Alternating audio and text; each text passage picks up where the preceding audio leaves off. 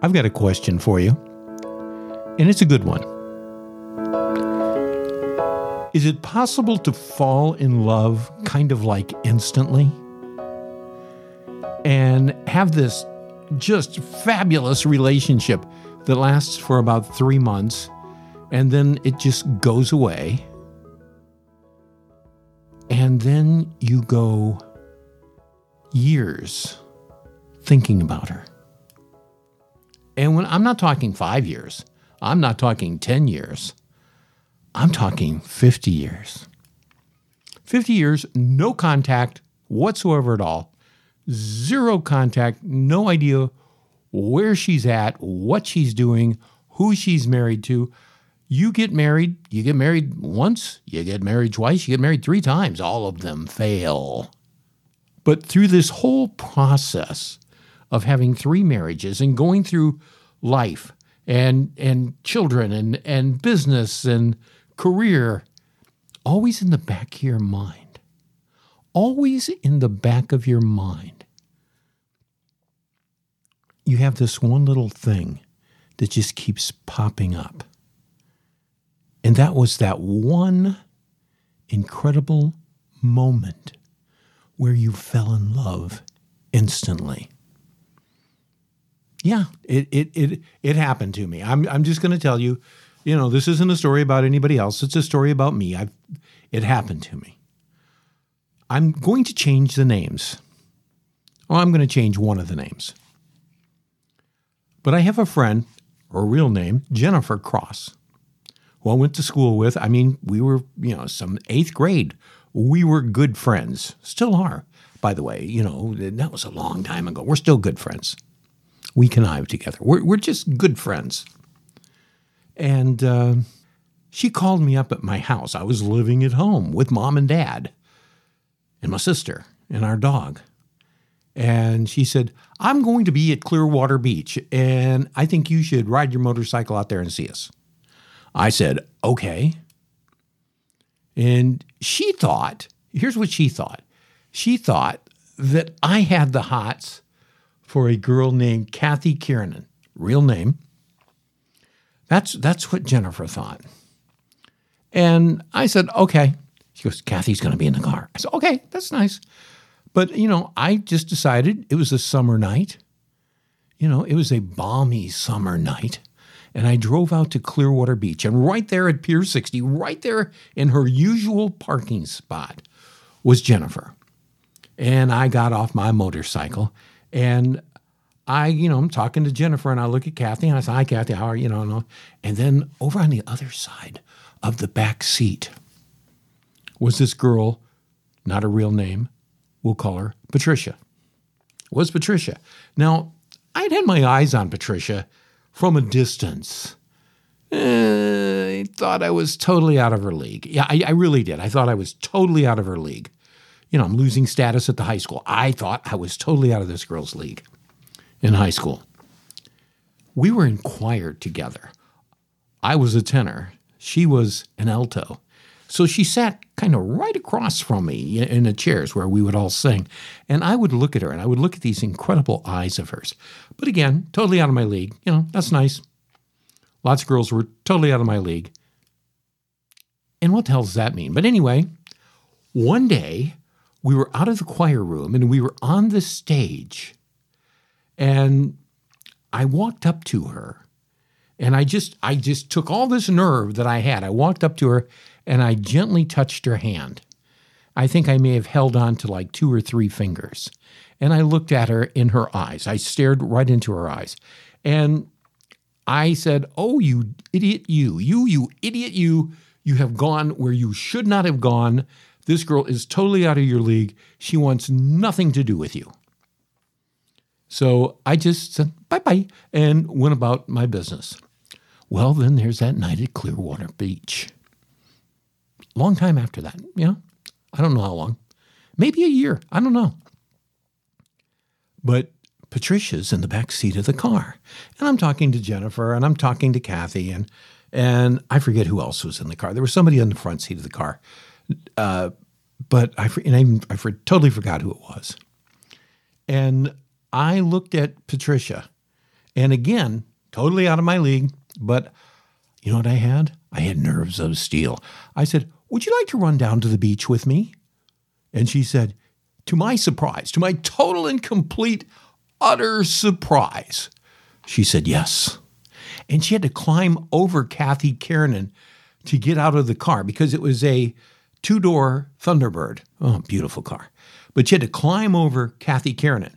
And Jennifer's looking at her climbing over Kathy Kiernan, and she's and Jennifer's thinking, uh, Michael, you're supposed to be here going after Kathy Kiernan. But I wasn't. I was going after Patricia. And I could not believe that she said yes. And I took her hand and we literally ran down the side of Pier 60. And I got to tell you, it was a moonlit night. There were lights coming off of the pier. The wind was gently, you know, blowing. And I looked at her and she looked at me and I held both of her hands. We were right in front of each other. And I have no idea how I got the nerve to do this. I have, to this day, I have absolutely no idea how I got the nerve to do this. But I looked in those beautiful eyes of hers and I said, May I kiss you? And I, at this point, you know, the back of my brain, my brain go, works like 9 million miles an hour. And I'm thinking she's going to say, What the hell are you talking about? And she just looks at me and she said, Absolutely. And I wrapped my arms around her and I planted the best kiss I've ever given. Not that I'd given a lot of kisses, but I made sure that it was the best damn kiss I'd ever given to anyone.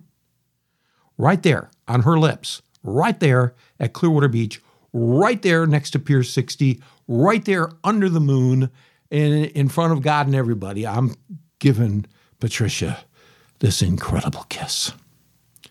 At which point, there was all these little flutters going on in my heart and i'm looking at her and you know what? I could see her heart man. I could see them fluttering. I could see the fluttering coming out of her. And i grabbed her hand. I said we got to get back to jennifer. And we ran back to jennifer and she climbed over kathy kiernan again and got in the back seat but she would not take her eyes off me and i would not take my eyes off of her but i had to go and they had to go because it was a school night and you know that sort of thing and so I got on my Honda 160 motorcycle and rode away, absolutely falling in love. Now, the rest I'm not going to bore you with. i will just briefly say we had a three month, tumultuous, absolutely incredible relationship that, because of me, because I'm a dumbass, ended and it ended very badly. And I was not a nice person. I was a bad person. It's all my fault. I'm taking totally responsibility. And I knew this. I knew this. I absolutely knew this to be true. And she went off to find her life, and I went off to establish mine. And we never saw each other again. Now, sometimes, I mean, I always tried to keep track of her. I really did. I guess that was called stalking, but she was doing the same damn thing to me. Okay, she would be in a relationship with somebody, but she's keeping her eye on me. She lived in, I don't know, you know, Kentucky or some Tennessee, some damn place. And she's keeping track of me. She lived in Chicago. We made a phone call when, when she lived in Chicago. And I sat in my parents' garage and talked to her for like an hour. This was like years later. But again, we never saw each other ever again after that. Then she just disappeared off the face of the earth. She heard me doing radio. Okay? As a matter of fact, I did a pub, I did a, God, this is sick. I did a personal appearance at the nursery when I was doing gardening radio I did a nationally syndicated gardening show. I did a personal appearance at the garden center where her husband worked. I did not know this. This all came to me later. It's now 2023. Those events happened much, uh, a lot more than 50 years ago. Yet still, yet still, right there in my little heart, I'm looking at it right there. There are flutters. She was the one. I blew it. I totally blew it. But she was the one. And am I sad about that? Yes. But here's what I am mostly about that. Mostly about that, I'm so grateful that I was lucky enough to look into the eyes of this absolutely stunning woman who was way out of my league, have her look back in my eyes, and we connected. And we fell in love, and we were young. And I have those memories that I will take with me forever. Wow. That ever happened to you? Like most people are smarter than me. They find that one, they fall in love, and they're together forever. I got a lot of friends that I went to high school with that have been married for. I, I know one guy, Rick Allen is his name. He's hitting 50 years of being married to this beautiful, wonderful woman because he fell in love and he was smarter than me. My brother's been married for 50 years. He fell in love with his wife and he's smarter than me. He hung on, he did the work. I just have these absolutely wonderful memories and gratitude. We'll see you tomorrow.